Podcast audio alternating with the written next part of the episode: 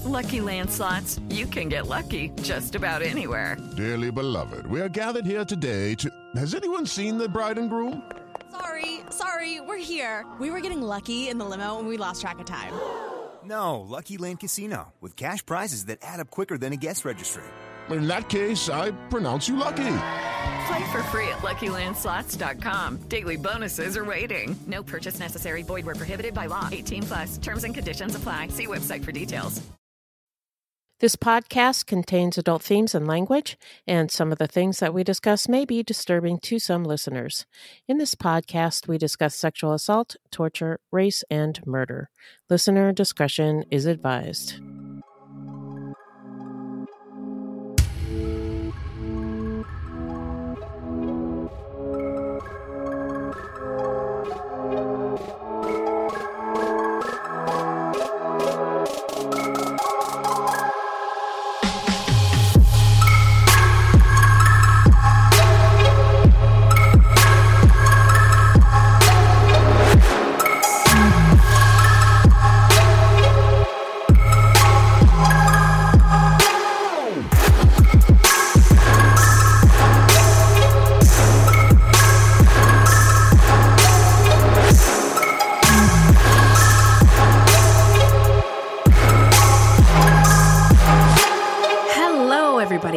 Welcome to Fruit Loops, episode 79. Thank you so much for listening. Fruit Loops is a podcast about true crimes committed by people of color and their victims that we don't hear or know much about. Contrary to popular belief, not all serial killers are straight, cisgender white dudes. No, ma'am. No, it's true. There are many well documented cases of serial killers of color, and Fruit Loops is a podcast all about them. We will take deep dives into the fascinating lives and crimes of serial killers and true crimes committed by people of color and their victims at the media and entertainment commonly leave out because the news is racist. Allegedly. And we are Wendy and Beth. She's Wendy. I'm Beth. We're not journalists, investigators, or psychologists. Nope. Just a couple of gals interested in true crime. Mm-hmm. Also, the opinions expressed in this podcast are just that our opinions. Please send any questions or comments to fruitloopspod at gmail.com or leave us a voicemail at 602 935 6294 and we may feature it on a future episode. Also, our website is fruitloopspod.com and we use Fruit Loops Pod for all of our social media. Join the discussion by using the hashtag Fruit Loops Pod discussion or by joining our Facebook group. All of the footnotes for each episode can be found on our website. And if you want to support the show, you can send us a donation on the Cash App. Just Google Fruit Loops Pod Cash App, or you can become a monthly patron through our Podbean patron page. We also have some merch for sale on our website, but if you can't help monetarily, no problem. You can always give us a five star review on Apple Podcasts or anywhere else you get your podcasts from. And be sure to share our show with your friends. So, who are we talking about today, Beth? Today we're talking about two men, Ricky Javon Gray and Ray Joseph Dandridge. They went on a crime spree and murdered two families in January of 2006. Every time I see the the words Ricky, I'm gonna have to restrain myself because I think of Boyz n the Hood when Ricky gets shot and Cuba Gooding Jr. is like, Ricky. you remember that scene? I watched that movie so long ago, I can't remember anything about it. To be That's honest. okay. That's okay. Um, it's it's a classic. That's all you need to know. But Okay. before we get into the story, how you doing? I'm okay. Um, back working at home again, and I love it. I love it so much. But we're supposed to start transitioning back to work next week, and uh, I don't feel safe about that. I don't. I don't want to do it. I don't blame you. I don't want to go back to work. Uh, I love working at home, Yeah, but two, I, I, I really don't feel safe. I don't. I think they're they're uh, jumping, the gun. Yeah, for Yeah. sure. I agree. Um, I also don't feel safe. I know that um, there's restaurants opening. Um, a lot of businesses are opening in Arizona. Um, bars and stuff opened today or yesterday. Oh Um, wow! yeah. I didn't know that. Yeah. I thought the state was closed until the fifteenth. Did they modify it? Uh, I uh, well, yeah. So my understanding is the fifteenth is the date that all businesses can reopen if they want to. Oh, okay. But on the news uh, uh, report I saw today, they um, talked about some bar owners who uh, were opening now and interviewed some of the the owners of the the businesses. So and well, I think um was it maybe it was China or South Korea, but somebody one of those countries reopened and there's um a resurgence of new A second. diagnosis. Yeah. Yeah, there's, yeah, there's that's what's going to happen here. Yeah, so But Um, although, although um, summer is coming mhm. and the virus um, probably, we don't really know because it's a novel virus, but most coronaviruses die out in the summer, Mhm. but then they come back in the fall. So, Oh, well, that's reassuring. Uh, I'm going to sleep great tonight. we may, uh, you know, uh, have a good summer and then it will be back in the fall. I don't know. We'll Yeah. Hot, hot, hot girl summer, and then dead, dead girl fall. dead, dead, dead girl fall. uh, all right. Uh, well, I don't have anything exciting to report. I'm doing great. No complaints. Good. No uh, illnesses. Family safe. So uh, now let's get into some listener letters. There we go. Hello, Angels. Hello. Wow, you're loud today, Angels. What's in the bag, Bev? we got a comment on uh, Podbean from someone who was disturbed that we only focus on what she called, quote, non white crime. Oh, And she said that it's gross that you decided to separate crimes like that. Really? And um, yeah, I can understand why someone might think that. okay. If they've never lis- listened to the podcast, they might think we're we're white racists. And uh, so, and I have run across some websites in my research that were basically racists talking about black people committing crimes because they wanted to prove how bad black people are. I, I'm sure you've run across Oh. those as well. yeah, and we've yeah. talked about how um, there's this uh, myth of black on black crime. Right. Welcome to Corner. Uh, there's no such thing as black on black crime.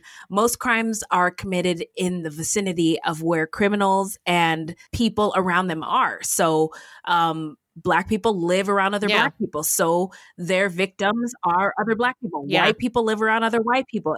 So, Yeah. um, the, before there was black, on, this quote unquote black on black crime, there was just crime. Um, so that's Mhm. all it is, is just crime. Um, but go ahead. Sorry. That's okay. Um, so so I can understand why someone might think that. Um, but uh, and maybe we should address it more often than the podcast. Why why we do the podcast? I mean, we we do our little intro, Yeah. but we don't always talk about. We don't get deep into it because we've talked about it before, and we assume everybody else has heard that. But we could get new listeners who don't know. sure. So the reason why we chose to focus on serial killers of color is because they do not get as much press as white serial killers and therefore the stories of the victims also do not get as much press. well said. That's it. Case in point. That's why we're here, everybody. anyway, well, um, I uh, wanted to shout out. We got two new patrons this week. Rondika, thank you so much. Boo, hip hop air horn. Where is it? Yeah, thank you, Rondika. Yes, and also shout out to Tamber Masam, who became a patron as well. She also wrote a really, really sweet email saying, Thanks, I love the show, and I literally tell everyone I know about it. Woo woo! I especially Yeah. appreciate the background research you do on the regions you talk about. I really it really does deepen my understanding of how these crimes occurred and reminds me to think about the generational trauma that people are suffering from before I judge too harshly. Thanks for what you do. No, no, no. Thank you for listening. Yeah. we, we uh, really appreciate you. We appreciate you, all of our listeners and our patrons.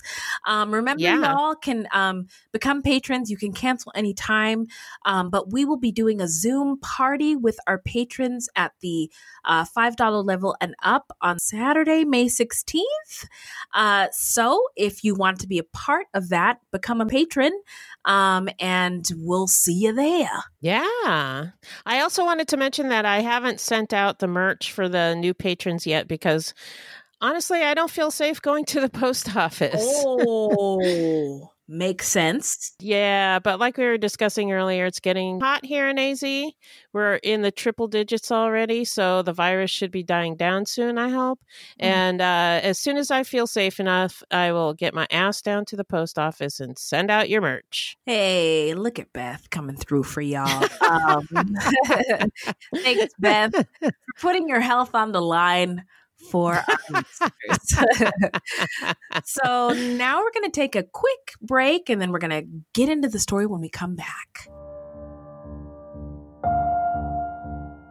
Hi, I'm Kiera, And I'm JV. and we're the hosts of Crime and Color, a true crime podcast that focuses on people of color. This podcast isn't only about serial killers or murderers, but it's also about forgotten victims who never got their stories told, people who survived impossible odds, the wrongfully convicted, as well as the monsters you may not have heard about. Every week, JV and I share with you an interesting case that has caught our attention in a hope to bring awareness to their stories or just share something unbelievable with a bit of witty commentary. You can check out Crime and Color on SoundCloud, Google Play, Apple Podcasts, and Stitcher. And if you're feeling chatty, you can talk to us on Twitter as well at Crime and Color. Thanks for tuning in.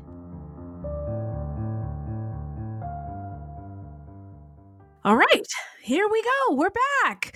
Uh, so, who is our subject today, Beth? Ricky Gray and Ray Dandridge, an uncle and his nephew who went on a killing spree beginning in December of 2005 and ending in January of 2006.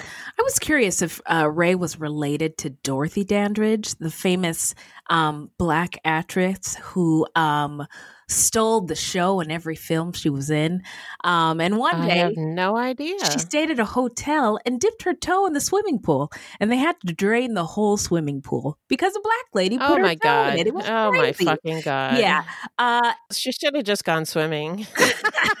well, see, that was dangerous That's true. because That's true. I mean, I was that was a throwaway comment. I didn't really put any. I did not put any thought into that. that is all right. Which, I mean, yeah, she should have just gone swimming. But there's this famous photo of black people who were like, you know what, let's just go swimming. And the um, hotel owner came and dumped acid on them and in the water to get Oh them my god! You know what? Uh, I've seen that. I've yeah, seen those it's a pretty famous yeah. photo. Yeah. And now and Yeah. people wonder why black people don't a lot of black people don't go swimming. And uh, it's another culture corner. Um, it has to do with the fact that pools and beaches were segregated. So not They having close to them. Yeah. So not having access to a Right. place to swim or learn how to swim affects your ability to swim. So that- Yeah, I would. I would say so. yeah. So a lot of people think Yeah. "Ah, African Americans aren't very good at swimming, but there's a reason behind it. So anyway, yeah, that makes sense. Uh, yeah. now we are going to dive into my favorite part of the story, which is the stats. The Richmond Spree murders took place in 2006 in Richmond, Virginia, in the U.S. of A. The perps were, as Beth said, Ray Dandridge and Ricky Gray. The crimes took place from January 1st to January 6th in 2006. Uh, their their MO was home invasion, robbery, th- throat slitting, beating with a hammer, suffocation with plastic bags, duct tape, and arson. They have seven known victims, but some sources say there have been as many as 20 robbery and murder victims. Um, so now we're going to dive into the setting. Take us there, Beth. So the setting is Richmond, Virginia. During the Revolutionary War, Patrick Henry's Give Me Liberty or Give Me Death speech took place at St. John's Church in Richmond. But at the same time, Richmond was a major slave trading market. The hypocrisy of slavery in a new nation dedicated to democracy was apparently lost on the white folks. Yeah, all the founding fathers were big fat liars. Yeah. Uh, life and liberty to the pursuit of happiness. Uh, all men are created equal. Get out of here! While all you guys were Only slave white ones. Yeah, get out of here. Yeah. Um, the problem was black people believed that from the start. Um, so that's why we're always fighting for progress. Uh, anyway, Mhm. uh, and Richmond is has a very rich history. So there's no way we'll be able to get into right. all of it. Um, just a couple highlights. Tip of the iceberg. Yeah. Yeah, there we go. So, in the summer of 1800, Gabriel Prosser, a literate enslaved blacksmith, planned what would have been a complex rebellion rebellion of the enslaved. Partly due to his skill as a blacksmith, Gabriel was hired out to work in many different places and enjoyed more autonomy and mobility than most plantation enslaved people. But torrential rains foiled his plan and the plot was discovered. Gabriel and dozens of co conspirators were hanged. Below the hill where the gallows was located, where Gabriel was executed, lay unmarked graves of free and enslaved Africans. This area was paved for a parking lot until grassroots led protests pushed city and state officials to reclaim the historic area. Good. I'm glad that they did that. Um, and Yeah. another thing about hangings and lynchings, there's there's a method to the madness of hanging a body um, in order to terrorize other people who see it, so that they will not be Right. motivated to perhaps commit the same, I don't know, crazy idea of you know pursuing their freedom N- or not something. get so uppity. Yeah, yeah, exactly. Um, so uppity, I hate that word so much. um, so uh, now a grassy area. The burial ground was just north of the heart of the slave trading district that was the second busiest in the U.S. after New Orleans. The Manchester docks, along with Rocketts landing across the river, made Richmond the largest source of enslaved black people on the East Coast from 1830 to 1860. Henry Box Brown was an enslaved man working in a tobacco factory in Richmond. Although he married and had four children, he was unable to live with his family because they were enslaved at a plantation. In 1848, his wife and children were sold to a different plantation in North Carolina. This loss fueled the impetus for Brown to escape from slavery. Yes, and uh, just just imagine your family being ripped away from you. And I, um, Yeah, people were I talking can't about. imagine. Yeah, I, I can't either. But listen to the videotapes and the audio of the families who were separated at the border. Um, Oh, in- yeah. in, most recent history, and I, I think that could give you an idea An of idea. what yeah. this practice may have um, felt like. Um, anyway, Henry Box Brown is one of my favorites. Uh, uh, Black history Stories, stories. yeah. Um, Brown's plan was to have himself shipped as cargo from Richmond to Philadelphia, where slavery had been abolished. A white sympathizer named Samuel Smith, uh, stay with me. You know Sam Smith, the singer. oh, you're all I need. Not different Sam Smith. Different Sam Smith, yeah. Shipped the box containing Box Brown on March 23rd, 1849. The box labeled dry goods was lined with cloth and had a single hole cut in the top for air. 27 hours later, the box arrived at the headquarters of the Philadelphia Anti Slavery Society. Richmond became the capital of the Confederate States during the Civil War, and the Richmond National Battlefield Park commemorates seven Civil War battles that were fought in and around the city between 1862 and 1865. Sorry, these Civil War reenactments like make me laugh. And um, there was a really funny Yeah, they're pretty silly. really funny sketch on the Eric Andre show. He's a comedian, uh, like kind of like a Uh-huh. Key and Peele.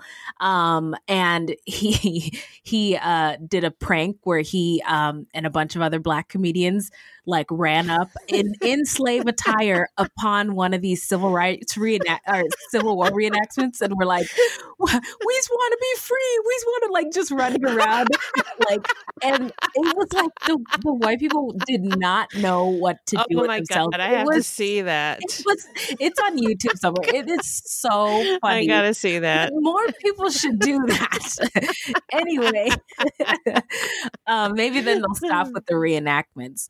Um, so, Richmond is the site of the Virginia Union University, a historically black college, which traces its roots to the Lumpkin Slave Jail, aka the Devil's Half Acre, owned by Robert Lumpkin, a bully trader, meaning that he was notoriously harsh on his um, enslaved population.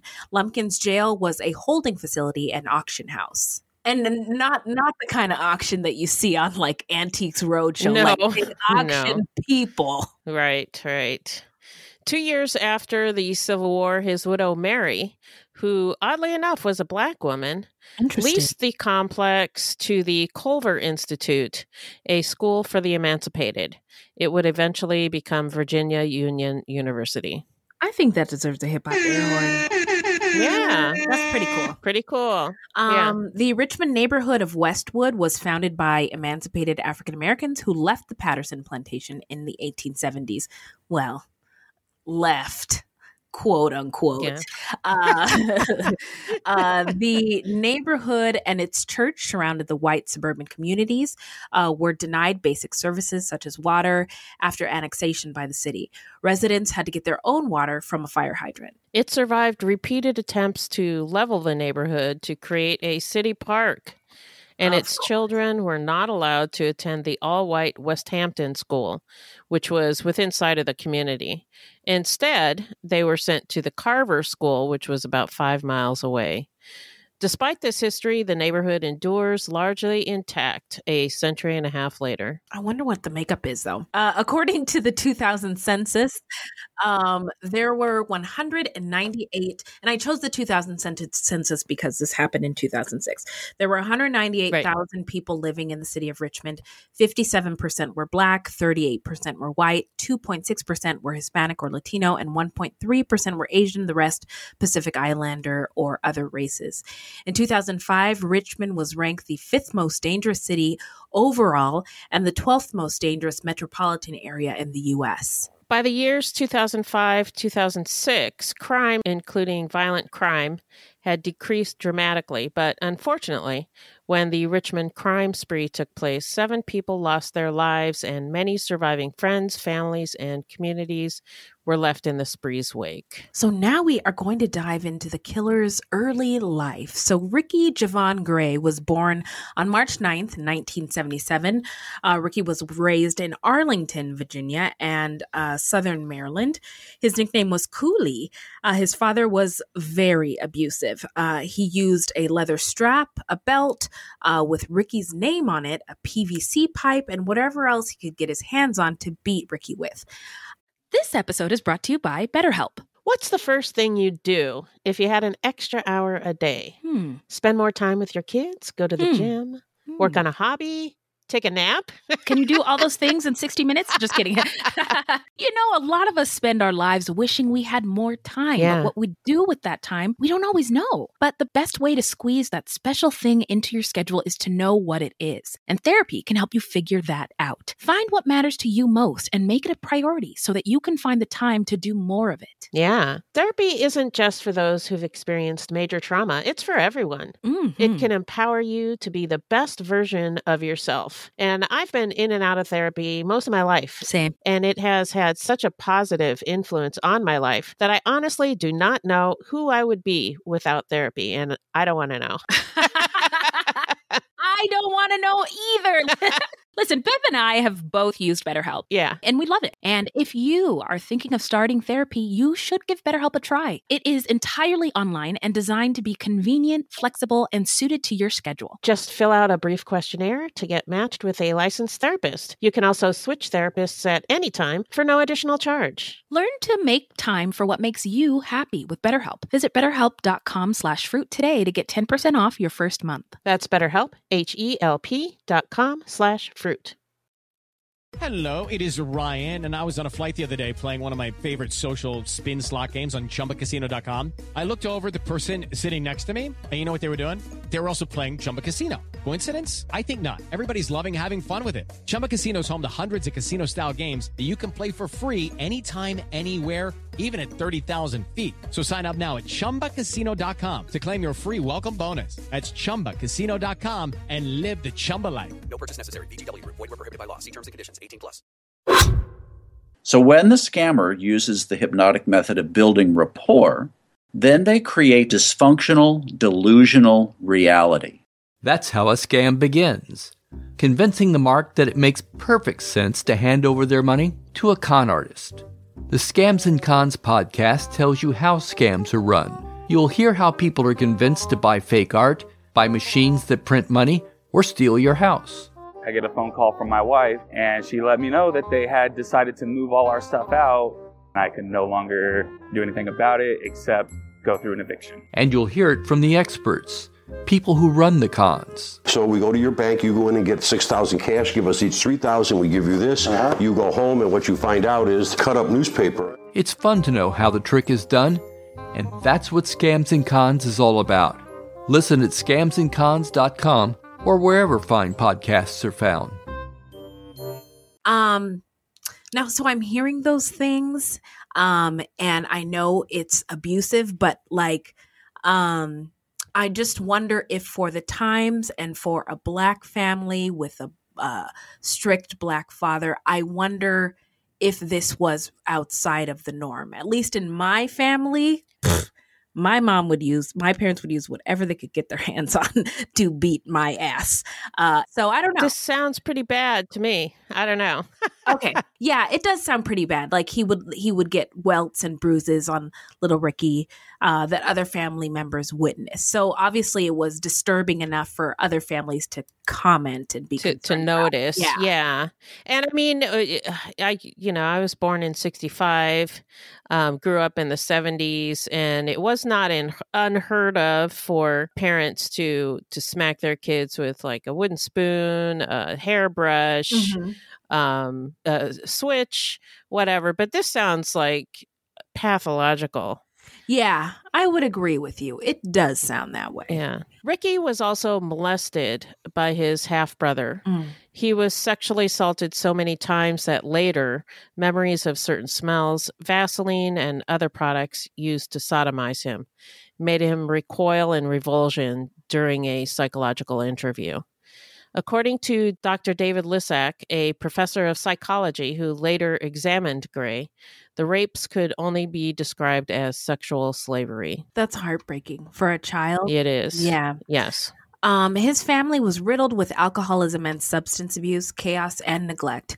He said this largely eliminated the possibility that he could find protection from anyone, anywhere. Uh, there was significant corroboration of the abuse, more than Lisak had ever seen before in his career. That's insane. Yeah, that says something. Mm, sure does. Uh, sources say that by age eight, Ricky was living at his father's brothel. Where did I say that wrong? You said it funny. You did Beth style. Uh, How am I supposed to say it again? brothel. brothel. Okay, Ricky was living at his father's brothel, where he says he was assaulted and sexually abused by the sex workers. By the end of 1988, when Ricky was 11 years old, he had been drinking for two years Mm. and he was using PCP. PCP really 11 years old, yeah, y'all. really, really fucks you up. And um, I feel like I should Google what PCP is. Can I do that for a second? Yeah, go ahead. Okay, so PCP, um, not the people's cast parts, angel dust. Okay, okay, so PCP, uh, also known as angel dust or uh, dust, rocket fuel, uh, is uh, short for phencyclidine and is a mind altering drug that may lead to hallucinations. Uh, it is considered a dissociative drug, leading to a distortion of sights, colors, sounds, self, and one's environment. Um, so So kind of like LSD, but I always got the impression that it was more amphetamine like than LSD. I, I don't really know. I don't know anybody who's taken it. I've never taken it. So I- Mhm. it's only the stories that I've heard Mhm. that people go crazy, like get like amped up on PCP. Mm. I've I've heard that as well, um, and uh, it can cause acute anxiety and a feeling of impending doom, paranoia, violent hostility, psychosis, indistinguishable from that of schizophrenia. So, uh, Okay, well that sounds awful. I, Yeah. I don't want to take that. yeah, no, not interested. Um, Yeah. What else? No, thank you. In high doses, uh, psychological effects can uh, also include violence and suicide.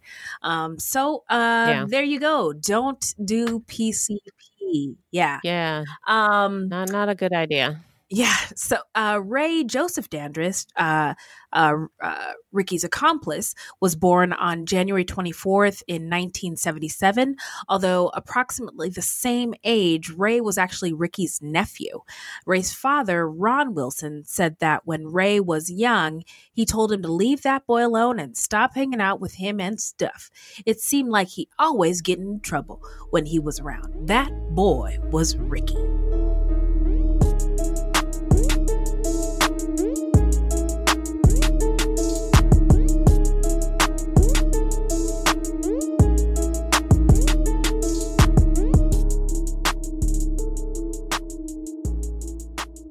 Now we're going to dive into the timeline. Splish splash. Hit it, Beth. In October of 1995, when they were both 18, Gray and Dandridge were charged in a string of armed robberies that occurred on the same night. Gray, Dandridge, and two others robbed five people at gunpoint in four locations in Northern Virginia and the Georgetown area of Washington, D.C. Dandridge served 10 years, Gray served three years, but returned to jail in March of 2000 after he was charged with abducting a man after a traffic accident. He was acquitted of that charge, but while waiting trial, he was found with cocaine and was sentenced to 16 months in jail. After he was released, Gray moved to Washington, Pennsylvania, about 30 miles southwest of Pittsburgh. There, he married a woman named Treva Terrell, whom he'd known for about six months. On October 26, 2005, Dandridge was released from prison and he headed to Washington, Pennsylvania, where Gray and Treva were living in a house owned by Treva's mother, Marna Squires. Marna allowed Dandridge to move into another home that she also owned. According to Marna, the Grays fought bitterly. Wow. On November 4th, a man who lived just two blocks from Gray's home was the victim of a brutal home invasion robbery. Dandridge and Gray were suspects in the attack. On November 5th, the following day, the badly beaten body of 35 year old Treva Terrell Gray was found covered by leaves and twigs next to a gravel parking space near a cliff in a wooded area of the town in Washington, Pennsylvania. And um, that, there's some st- horrendous statistic about um, women of color who are in abusive relationships and how likely it is that their abuser will also become their murderer. Murder them. I, yeah, I can't Yeah. think of it, but Marna Squires and her husband John had noticed red scratches on Gray's forearms, scratches that Gray allegedly told them were quote unquote passion marks. The hmm. Squires began barricading their house at night and lay awake in fear that Gray and Dandridge would come after them. oh my God, that's terrifying. Um, it is. Whew. According to Washington police, they interviewed both men, speaking several times with Gray, but couldn't make a case. Still, police describe Gray as a top suspect, but Marna Squires alleges that the police were lax in investigating the death, wonder why, and had suggested to her that Treva had died of a drug overdose. Um, wasn't she badly beaten? Yeah, she was beaten to Okay. death. So, yeah. All right. these, these police are trash. Ah, yeah. About a week after Treva's murder, Marna evicted Dandridge from her property. Dandridge then went to West Philadelphia to stay with his father, Ron Wilson, and Wilson's wife, Virginia. In West Philadelphia, born and raised on the playground is how I spent most of my days. You know, Yeah, I, that I Um, do know. That's the yeah. only thing I know. because it's about West very white. Yeah. Uh, very white friendly, I'd say. it was. You know what? It was. It was a, a black family was, you know, packaged and molded in a way that was digestible a to white America. to white people. Yeah. Yeah. Yeah. Yep. Um, so on December 23rd, Marna Squires finally evicted Gray and his mother, Barbara Moten, who had moved in with him for failure to pay the rent. The two left Western Pennsylvania and the angels, they're here. that was a big fat accident. Uh, the, the two left Western Pennsylvania and headed to Arlington, where Gray's maternal grandmother lived. On Christmas night, Dandridge left Pennsylvania to head back to Virginia and to link up with Ricky Gray. Virginia Wilson said that Dandridge had expressed no previous plans to go, but he left abruptly about 11 p.m. after receiving a call from Gray. Hmm, up to no good. Together in Northern Virginia, Gray and Dandridge at some point hooked up with Ashley Baskerville, a woman Dandridge had started a relationship with while behind bars. She had recently gotten out herself after she had done time on federal drug charges. Baskerville was born on August 18, 1984. According to family, by the time she was 10, Ashley was running with a bad crowd. When she was 12, her mother and stepfather turned her over to Department of Social Services. Oh my goodness. And she spent much of her teenage years in shelters and treatment programs. Wow, at 12 they That's gave pretty her sad. up. Yeah. They gave her up. Yeah. Man, um, so Baskerville was behind bars just two months after her 18th birthday. Uh, she was released in March of 2005 when she was 21 years old. Sources said she developed a relationship with Dandridge before she left a separate prison, possibly through a website for prison pen pals. She then, at some point, became Gray's girlfriend. Yeah. So she started the relationship with Dandridge, but then became Gray's girlfriend. Very interesting. A love Yeah. triangle. Mm. Wow, chicka wow wow. On December 31st, 2005, New Year's Eve, 26 year old Ryan Carey was attacked by two men who he later identified as Gray and Dandridge as he walked from his car to his parents' house in Arlington. After being punched in the face, Carey immediately gave up his wallet and keys, but the men began stabbing him anyway, so viciously that they broke off two knives in his body. Whew. I mean, the force, the G force Yeah. That you would need to break a knife. I've never done that in my life. No, I have never stabbed anybody, so I, I I don't know if I could break off a knife in somebody's body. I know, but even an even an old knife. The mental image I have is just insane. Like Yeah. uh, just stab, stab, stab, stab. Stab, stab, stab. Yeah. yeah, the car- the carnage and the rage involved. Um, Yeah. and plus stabbing is so like intimate. You have to get Intimate, so close yeah. to somebody. It's horrifying. Um, Yeah. but that's not the end of it. Uh, when police arrived at the crime scene, a trail of blood led from the house to the victim's car, which was parked across the street. Police found three pieces of broken knife blades and a black handle, but they had no suspects. Carey sustained extensive beating and stab wounds to the chest, neck, and arms. It was a near fatal assault. Carey doesn't know what stopped the attack, only that he was in a coma for two weeks. He lost all use of his right arm and he was left with severe physical and psychological scars. Mm. Quote, I could feel the knives going into the bottom of my mouth, Oh my Carey later God. testified. Oh my god, that's awful. Yeah. Um, I know. This poor, this poor guy. I'm so sorry. Um, also on New Year's Eve, Brian Harvey, 49, the lead singer and guitarist of House of Freaks, a two-man college rock band, had a gig. Afterwards, he went home to get some sleep before his family's usual get-together on New Year's Day. He got to bed after 2 a.m. Around the same time, Gray and Dandridge were heading south away from Arlington. With them in Gray's van was Ashley Baskerville. The three rolled into Richmond on New Year's Day looking for a house rob. They drove through neighborhoods near Ashley Baskerville's parents' house, winding up in Woodland Heights.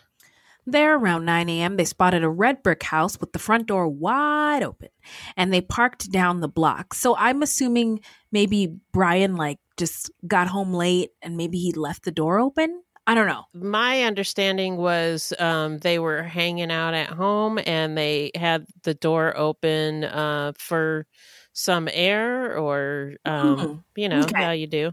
Okay. Um, leaving Baskerville in the van, Gray and Dandridge approached the house. It was the Harvey house where Brian lived with his wife, Kathy, and two children. Kathy Harvey, 39, was the co owner of a popular local toy shop in Richmond called World of Mirth. She was also the half sister of actor Steven Culp. He played Rex Van de Kamp in Desperate Housewives. Not familiar. Uh, their daughters were Stella Ann, who was four, and Ruby May, who was nine. Inside, Gray and Dandridge found Kathy, Brian, and Ruby. Stella had stayed the night with a friend. The men forced the family into the basement. Gray tied up Brian, wrists behind his back, electrical cords around his ankles. If everyone cooperated, they said, no one would get hurt. Okay, so in your mind, I just need to cooperate, and then I'll, I'll yeah, be able to get out of this. we'll get out of Yeah. this. Yeah. Around 10 a.m., Kristen Perkinson stopped by the house with her daughter to drop off Stella. Kathy persuaded Gray to let her go upstairs to answer the door. Perkinson later said that she noticed that Kathy looked pale and stressed. When Stella darted past her mother and towards the basement family room, Perkinson's daughter tried to follow, but Kathy blocked the way. Kathy told Perkinson she wasn't feeling well. She made a circular motion with her finger like a gun to the side of her head, the sign people typically use to indicate that someone is crazy. Mm. The jester later haunted Perkinson, who said she w- uh, will always wonder if Kathy was trying to tell her something. Um, I think she was. But Perkinson left, intending to come back later for the Harveys' New Year's Day party. All four Harveys were now in the house. Gray tied up the rest of the family, put clear packing tape over their mouths, and began ransacking the place. When we had the Harveys in the basement, Ricky acted very mad and was not making sense, Dandridge later said. His eyes were different and bloodshot and were sticking out like owl eyes. Mm. Gray would later say that he was high on PCP. Mm. I wonder if that's one of the side effects. Big eyes. Could be. Well, blurred vision, uh, flushing and profuse sweating, blank stare, involuntary eye movements, and exaggerated gait are among the more observable effects. Um, So Stella and Ruby were starting to panic. Kathy tried to comfort them, uh, telling Gray he should take what he wanted and go. Instead, Gray took out a razor knife. He cut Kathy's throat, then the little girl's throat. The first wounds were not fatal, so their throats were slit. They're each watching their family members' throats get slit and not die. And they're still alive. And they're still Yeah. alive. That is, I Yeah. mean, I've already said so many times how horrifying this case is, but whew, Yeah. Santa bad. Maria. Yeah. They kept getting up and they was scaring me, Gray later, later said. He slit Brian's throat, then picked up a claw hammer. I don't know who I hit first, he told police. All I know is nobody was moving when I left out of there. The men grabbed a laptop, assorted odds and ends, and a plate of cookies. Gray poured out two bottles of wine and then lit the basement on fire. I think they used the wine as like an accelerant. Accelerant, Yeah. yeah, because of the Um, alcohol.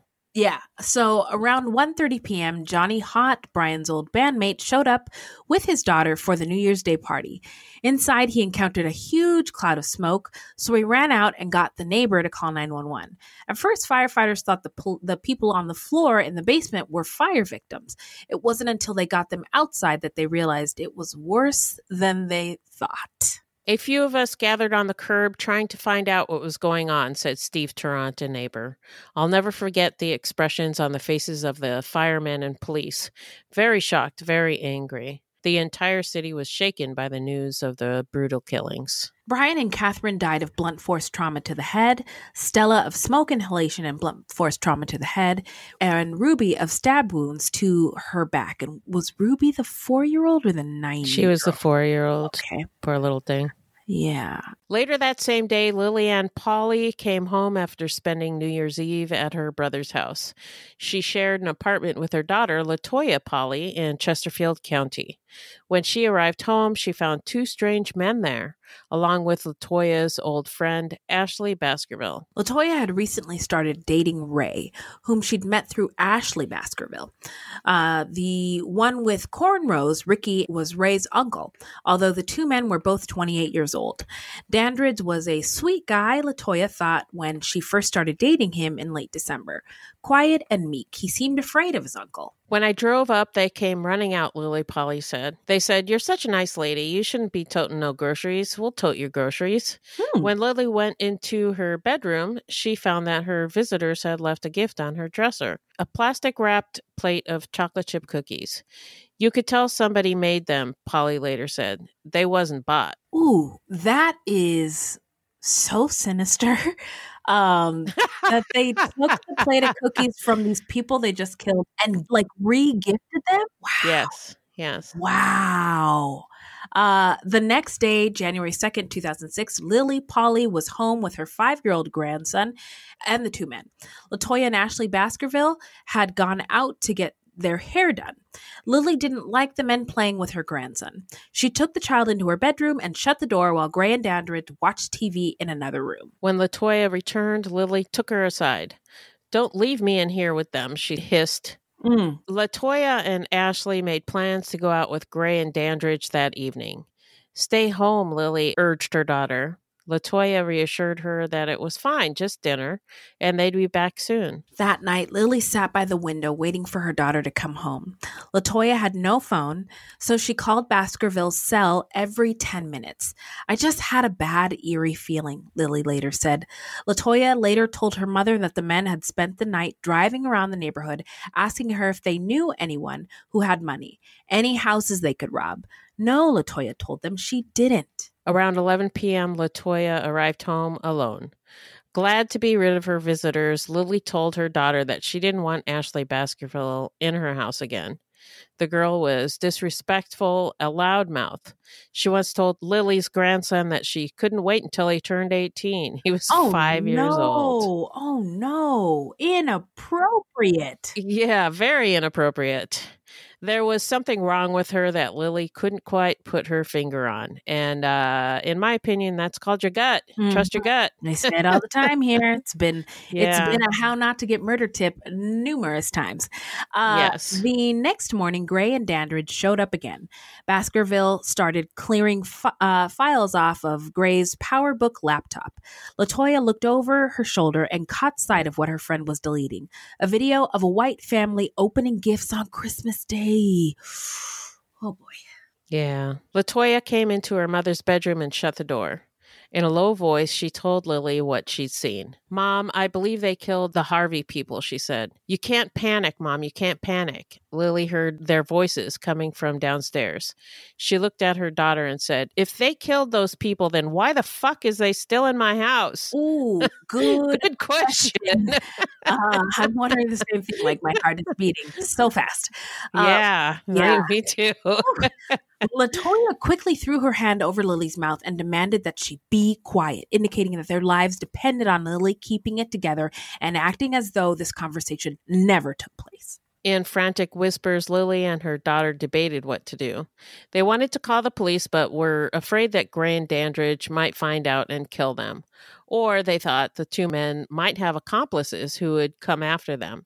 So the women decided to wait. And then on January 3rd, 2006, Roy and Brenda Mason, a couple living on Hollywood Drive in Chesterfield County, Virginia, were robbed by two men and a woman who had gained entry to their house by pretending to ask for directions. Ooh, mm-mm. To keep the men from tying him up, Roy Mason said that his wife was sick and that if anything happened to her, he would not be able to get to her.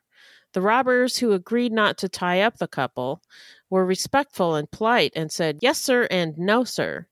The robbers stole several items, including a computer and television, as well as $800 in cash. Mm. And I don't really know why they were so respectful and polite to this couple, except for maybe they were an older couple Mm. and his wife was debilitated. Maybe that's why. I don't know. Back at the Polly's apartment, Gray and Dandridge gave Lily and Latoya several gifts a new TV, a DVD player, an educational video game for Lily's grandson. Lily grew ill as she realized that all of it had come from the Harvey's house, including the chocolate chip cookies that she'd eaten. And they were delicious, as it turns out. Oh, man. Man. The two men spent most of their time watching movies and smoking pot. They were considerate house guests, however. Gray fixed the back gate and a leaky bathroom sink. Dandridge bought Lily candles and a new remote control. He played with her grandson. He even started calling her mom. Huh. Listen to Mr. Bunker's Conspiracy Time podcast. It's a fun show about weird stuff. New episodes every Wednesday, yeah, eggheads. I'm Art. And I'm Andy. And Mr. Bunker's Conspiracy Time is a podcast about conspiracies, the paranormal, UFOs, unsolved mysteries. We're, we're going to be discussing the Kennedy assassinations. Oh, yeah, that's his nickname, Finger Banging Bob Lazar. Give me some aliens with some good frickin' spacecraft. The whole enchilada. the only thing bigger than Bigfoot's feet are our egos. If you like simulation theory, ancient history, egghead science, and Mandela effect, that kind of stuff, so check it out. New episodes every Wednesday. All the links you need on MrBunkersConspiracyTime.com. And we'll see you in the bunker. Hey, podcast listeners, I'm Paul Brandus introducing my podcast, Countdown to Dallas.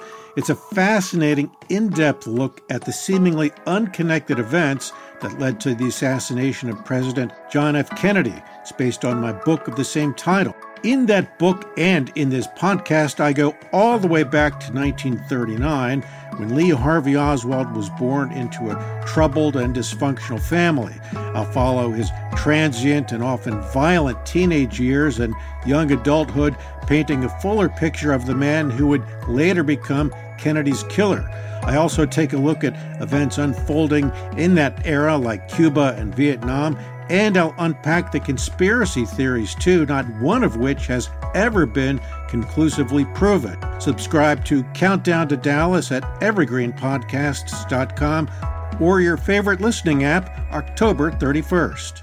I find this juxtaposition so interesting between uh, these vicious murders and these gentle things that they did.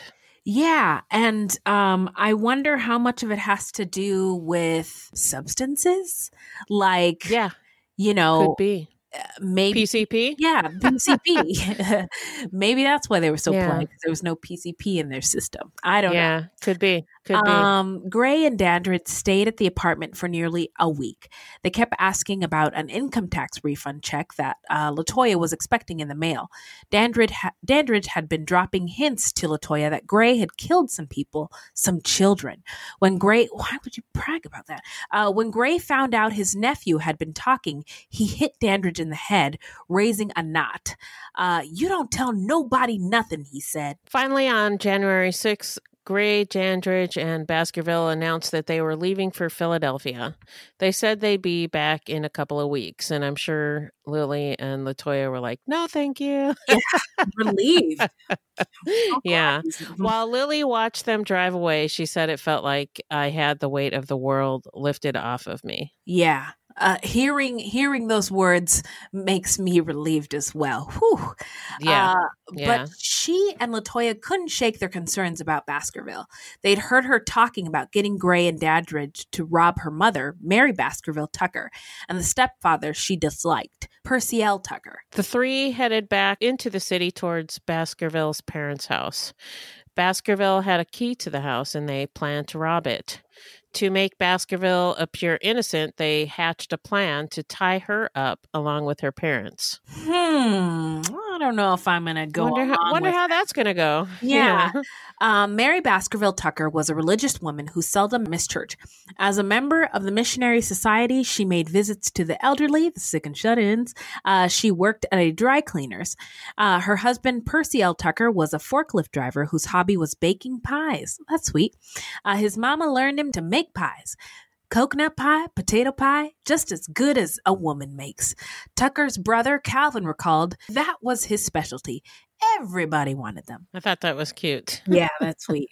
Percy L. and Mary had been together for 19 years.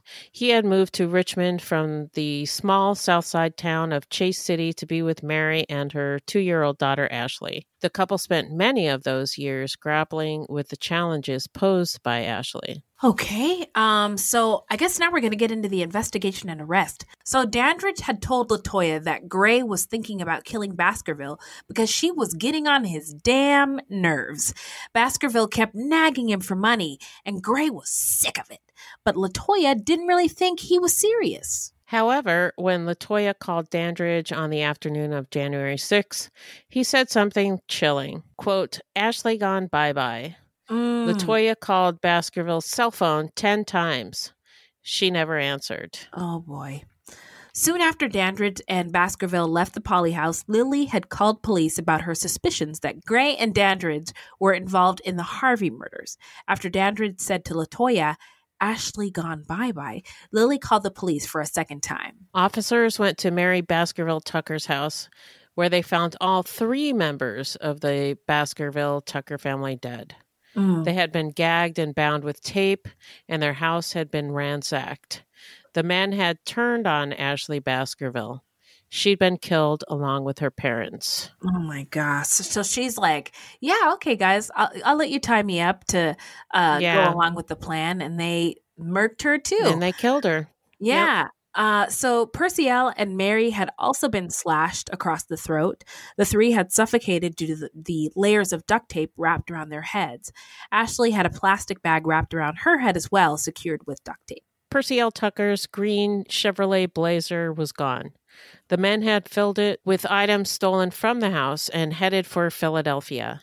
Police tapped Latoya's phone and overheard a conversation she had with Dandridge, where he revealed that they were staying at his father's house in Philadelphia. At 8:30 the next morning, January 7th, the- a Philadelphia police SWAT team stormed into the home. Finally, this is over. Uh, Dandridge surrendered. what a relief. This story Finally. stressed me out. Uh, Dan- Dandridge surrendered without a fight. Gray was found hiding behind a water heater. He put up a fight, and police fought back, subduing him with a pepper spray and a blow to the forehead that required surgical staples. Approximately one hour after the arrest, Dandridge confessed to killing the Tuckers and Ashley Baskerville. Twelve hours after the arrest, Gray asked to speak with a detective, then proceeded to provide a detailed three page confession to the Harvey murders. He told police officers, I don't believe sorry is strong enough. None of this was necessary. Mm. Captain Obvious over here. Yeah. I don't even know. I'm just without words. Yeah, This I don't know what to say. really- Yeah.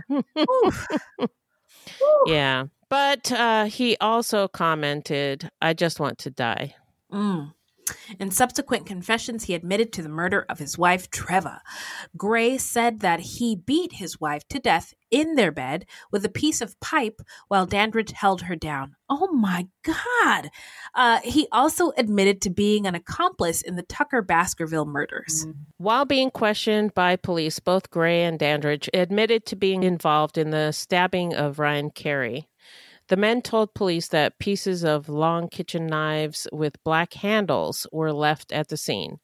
Arlington police obtained a warrant to search the home of Gray's grandmother, and inside the house, police found two kitchen knives with black handles. Uh, gotcha. On January 8th, 2006, the police formally identified Ashley Baskerville as a participant in the Harvey murders, the Chesterfield robbery, and the robbery at her own house. She was found wearing Brian Harvey's wedding band. Gray and Dandridge said that Baskerville had posed as a victim and allowed herself to be bound as part of the plan to rob her mother and stepfather. But things just went wrong. Yeah, just went wrong. Yeah. Oopsies. Yeah. Whoops. Oh, boy. I didn't know I was supposed to, I wasn't allowed to do that. yeah, whoops. Uh, sorry. Uh, Dandridge and Gray were extradited to Virginia on January 10th. On February 9th, 2006, Gray was charged with five counts of capital murder in the Harvey killings one charge for killing more than once in a three year period, one charge for committing more than one killing in a single act, and one charge for killing in commission of a robbery, and then two charges for killing a child under 14 years of age. Hmm. Just reading these charges. They're interesting. For killing more than once in a three year period? How about like. how about like. Like, how do you come to that? Yeah. How about just killing more than one? Okay, four years. All right, that's Mm, would okay. yeah. but three years. Oh my God, you're you you are really stepping over the line there. What the fuck? Uh, on the same day, Dandridge was charged with three counts of capital murder in the Tucker Baskerville killings. The third count was later amended to include Dandridge's role in the Harvey killings. So now we're going to get into the trial. What do you got, Beth? Dandridge initially pleaded not guilty and was tried in September of 2006.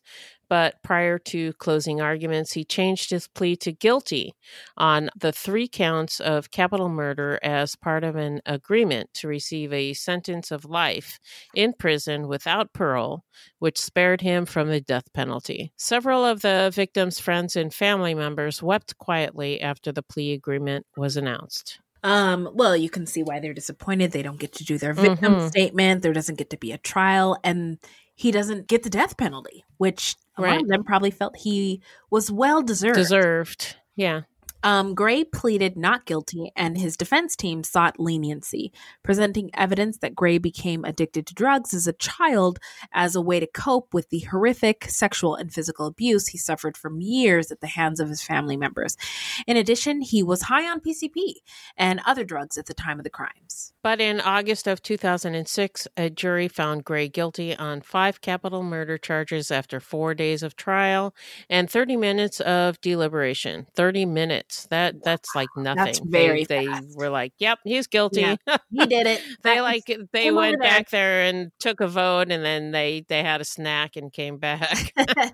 I want to stay long enough to get my bologna sandwich, and then we'll tell the judge we have a verdict.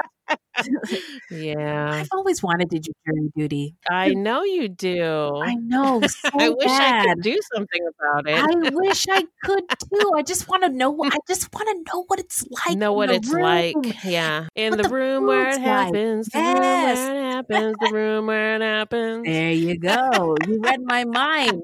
Took the words out of my mouth. Yeah.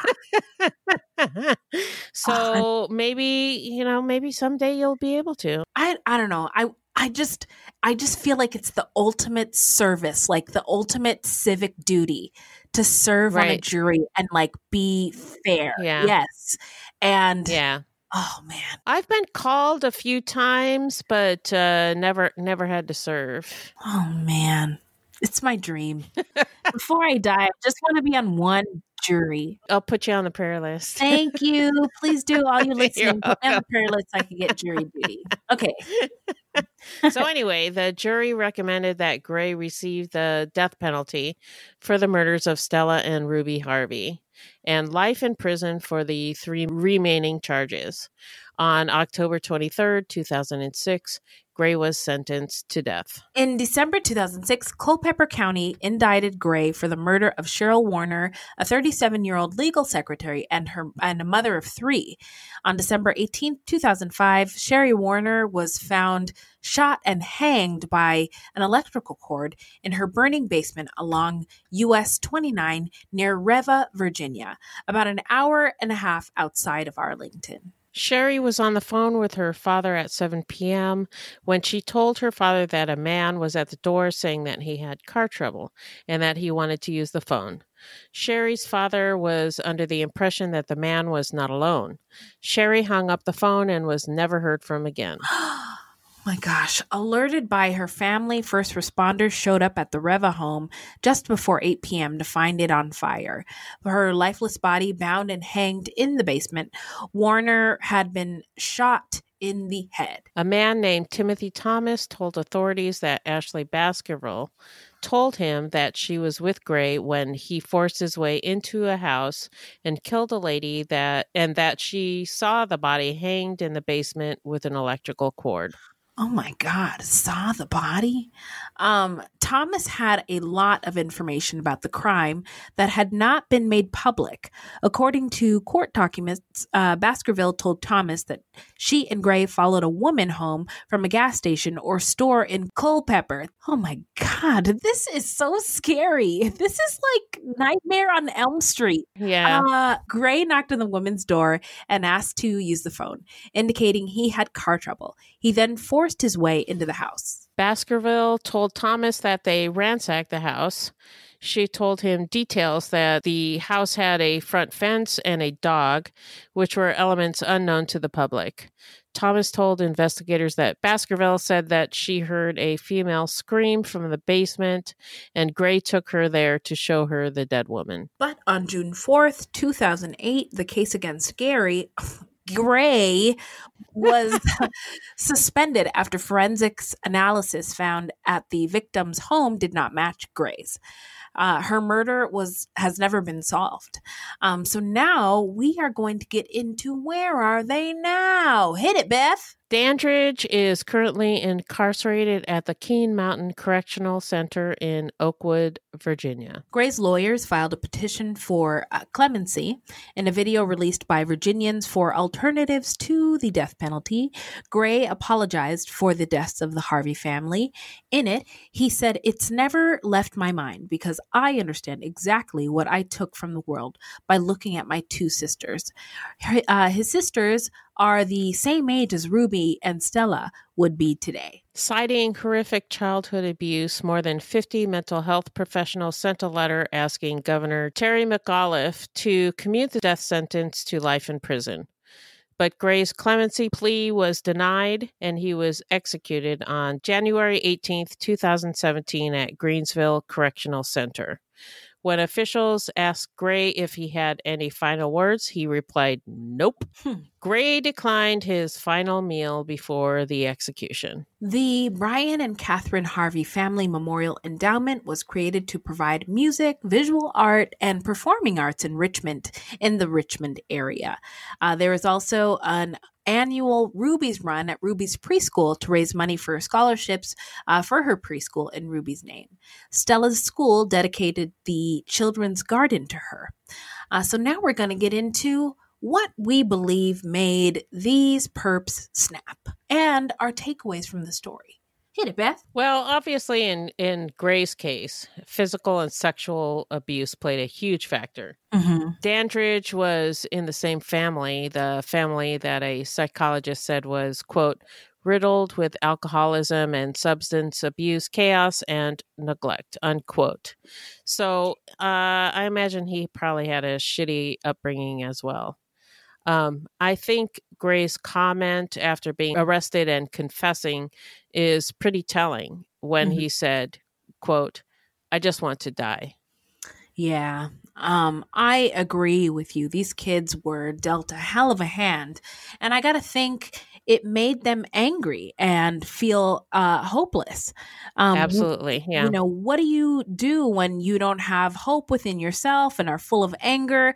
You turn to substances. Um, I think they were treated as disposable children. Uh, which made it easier easier for them to see their victims as the same. Uh, these crimes were horrific, to say the least. Yeah. Um, Yeah. Nothing uh, can excuse what these two motherfuckers did uh, to those people, but I hope it can be a lesson in early childhood intervention, emotional help, and in locking your goddamn doors. Yeah, so I was just thinking about that. Um, you know, I, I have a lot of sympathy for these men when they were children. Yes. Um, and uh, they they were just thrown away. Yeah. Yeah, and literally. they wreaked wreaked havoc on the world. Mhm. And um, it, it didn't have to be that way. Yeah. you know. Yeah. This is a I think it's a pretty sad story all around as far as It is. all of the victims, but then um the two children that these two men were. Yeah, when Yeah. they were children. Mhm. Yeah. They were destroyed as as human beings and became monsters. Mhm.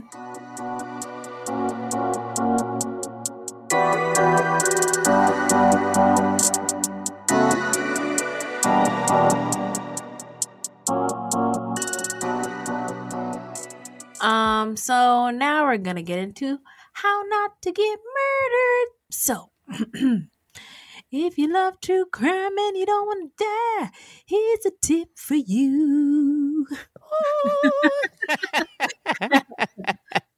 this segment is not intended to be victim blaming. We thought of this segment because I read somewhere that a lot of people listen to true crime because they want to know what they can do to be safer. This is not meant to blame the victims, it's just learning from other people's experiences. Sometimes we have no suggestions for a particular episode and we'll just offer up generic tips. We have no tips for this particular episode. So we'll just revisit some of the old standbys. Mm. Uh, so be aware of your surroundings. Mhm. Keep your head on a swivel. Mm-hmm. Get off of your phone, but keep your phone handy to call for help. Mhm. Lock your door behind you, no matter where you are the car, your house, the bathroom stall. Ah. Make it a habit to immediately lock the door behind you. Park in well lighted areas close to where you are going. Don't be afraid to be rude or to cause a scene. Mhm. And as always, trust your gut. Agreed. Great tips, Beth. Thank you very much. Now we're going to get into the shout out portion of our show where we shout out any content by people of color or about people of color or any true crime goodies. So tell us about what you've got, Beth. Well, Jennifer in our Facebook group re- recommended Murder House Flip. Ooh, I can't wait for this. On Quibi. Mm-hmm. Quibi is an app that is only available on your phone and you can't cast it to your TV. I've tried. Really? what a bummer. Yeah. Huh. So so you can only watch it on your phone. Uh-huh. But they break the shows up into short segments, so I think Mm-hmm. the idea is that you can watch a segment while you're waiting for something else. Mhm. Uh, maybe a break at work or you know, a doctor's appointment or something like that. You got like 5 minutes. Uh, so you watch 5 minutes of of the show. Something like Oh. that. Oh, okay. Okay. So I think that's the idea. Anyway, Ah. uh, right now you can get two weeks for free on Quibi. So I figured, why not? Oh, so you got it? Yeah, I did. Oh, I cool. downloaded it. And yeah, it's two weeks free. Um, I binged all of the episodes of Murder Flip House that are available while while I cook dinner. Mhm. I just put my phone up there while I was like chopping vegetables. Nice. it's a fun mix of true crime slash house renovation. and uh, Michael Welch is one of the hosts slash designers. He's black, and I I really like him. Okay. Um, and and they don't actually flip houses so much as they make them more livable for the people who own them. My initial thought was that they took these houses, they flipped them, and they sold them. But no, people actually live there, and they go in and they figure out how to make the houses nicer for them Oh, and uh, yeah, they're very sensitive to the needs of the people who live in the house, who are also living with the histories of the murderers. And Mhm. some of them are more comfortable with it than others, and I I find that interesting. Yeah. And um, I don't know, it's kind of a feel good show. I I liked it. Cool. Well, thank you for that recommendation. Yeah, and thank you to Jennifer for uh, posting that in our Facebook group. Yes, absolutely. I saw that post and I, like I didn't want to comment on it without seeing the show first. So I'm Seeing glad the show, yeah. Yeah, I'm glad you have digested it and I've watched all very of them. good. Oh, oh, all of them. Wow. all Good of them. Well, you. there's Look only there's really only three episodes, so Huh, 30 minutes long each? well, I don't know. There's there's three basic episodes, and then they're broken up into three parts. It- Huh. It, might be thirty minutes each. I, I wasn't paying attention to how long they are, but they're Mhm. they're kind of short, so th- it might be thirty minutes broken into ten minutes apiece. Oh, okay. Cool, cool, cool, cool, cool, cool, cool. I, I'm not really sure. I, I might Wow. be just making that up. You were just so into it, you completely lost track of time. I, I, it's true. It's true. Yeah, I was cooking, cool. Chopping up vegetables, watching Murder Flip House or Murder House Flip. You know. oh man. Well, I'm really looking forward to it. So thank you, Beth. Yeah. You've you've convinced me. Um so so uh where can the people find us, Beth? Our website is fruitloopspod.com. Our Facebook page is Fruit Loops Pod, and our discussion group is Fruit Loops Pod Discussion on Facebook. We are also on Twitter and Instagram at Fruit Loops Pod, and links to our sources will be in our footnotes. If you want to support the show, you can send us a donation on the Cash App. Just Google Fruit Loops Pod Cash App, or you can become a monthly patron through our Podbean patron page. This will help us pay for things like our website and pod hosting. Hmm. There's no minimum and no commitment. Even a dollar would help. And as always, we have merch for sale on our website. Beth is correct. Now, listen up. This is a weekly podcast and new episodes drop every Thursday. So until next time, look alive, guys. It's crazy out there.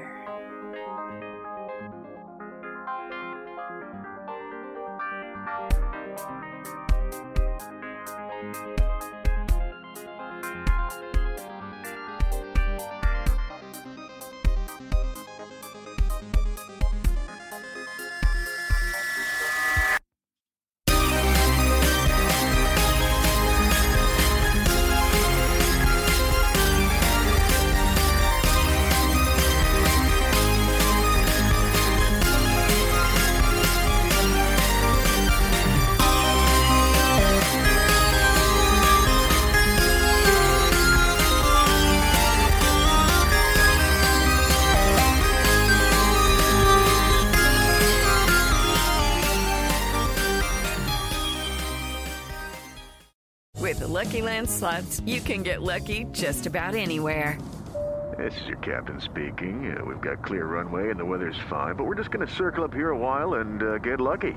No, no, nothing like that. It's just these cash prizes add up quick. So I suggest you sit back, keep your tray table upright, and start getting lucky. Play for free at LuckyLandSlots.com. Are you feeling lucky? No purchase necessary. Void where prohibited by law. 18 plus terms and conditions apply. See website for details.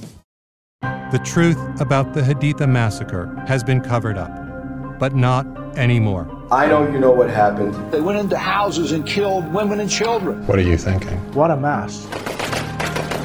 U.S. Marines murdered innocent civilians in cold blood. And at the center of it all is 25 year old Sergeant Frank Wuterich. and me. Murder in House 2, a new podcast from Crowd Network.